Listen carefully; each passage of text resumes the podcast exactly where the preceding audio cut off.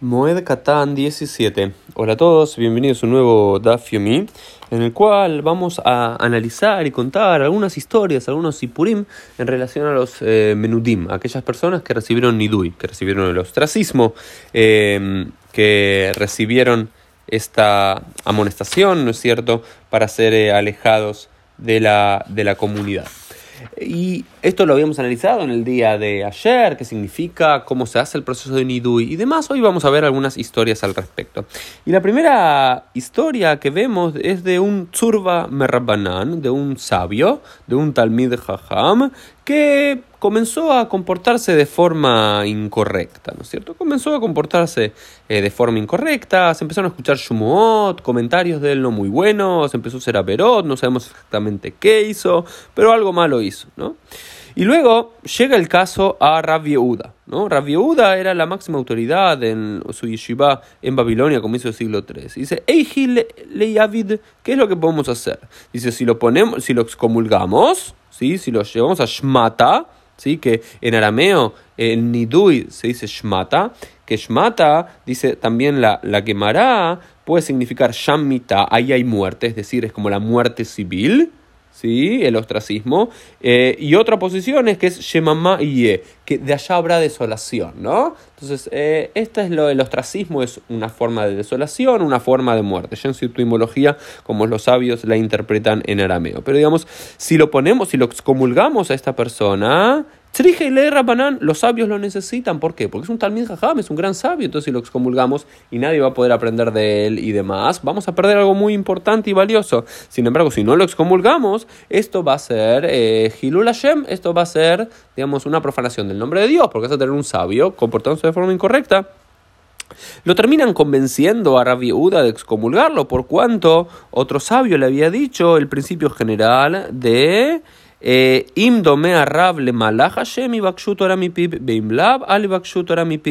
Dice, si el sabio se parece a un ángel de Dios, una persona moralmente correcta y demás, se puede estudiar Torah de él, pero si no, no se debería estudiar Torah de esa persona. Entonces, con esta reflexión, Rabbi decía, bueno, vamos a excomulgarlo. Y lo excomulgan ¿sí? Lo excomulgan a este hombre que nunca se dice el nombre. Es interesante en la Gemara. Nunca se nos dice qué sabio fue excomulgado ni cuáles fueron exactamente sus errores. Al final de sus tiempos, ¿sí? Rabieuda, aquel que excomulgó a este hombre, está muy enfermo a punto de morir y van los sabios a visitarlo. Y dentro de los sabios que van a visitarlo va, a va este hombre que él puso en Nidui en excomulgación. Y Rabieuda lo ve y empieza a reír. Y el hombre este se siente mal, dice, no solamente que me excomulgaste, ahora te estás riendo de mí. Dice, no, no me río de vos, sino que me río de mi felicidad. Por cuanto yo fui muy honesto en mi vida y muy recto en mi vida, que ni siquiera eh, tuve deferencias en relación a un sabio de Torah, sino que me comporté con él en relación a la ley. No es que por ser un sabio pasé por alto sus errores, sino que me comporté eh, correctamente y lo juzgué como estaba. Y finalmente Rabbi Yehuda muere y los sabios empiezan a decir, bueno, ya es tiempo de levantarle el ostracismo, ¿no? De, levantarle el nidu y esta persona. Pero ¿quién puede hacerlo? Rabbi Yehuda ya falleció, tiene que ir a lo de Rabbi Yehuda Anasí. Y va lo de Rabbi Yehuda Anasí en la tierra de Israel y terminan debatiendo si hay que levantar la excomulgación, no hay que levantar la excomulgación y finalmente deciden no hacerlo deciden no levantarle la excomulgación. Sin embargo, ¿sí? entonces van y lo quieren enterrar, pero lo quieren enterrar como en un Talmid Jajam, aún así que murió en ostracismo.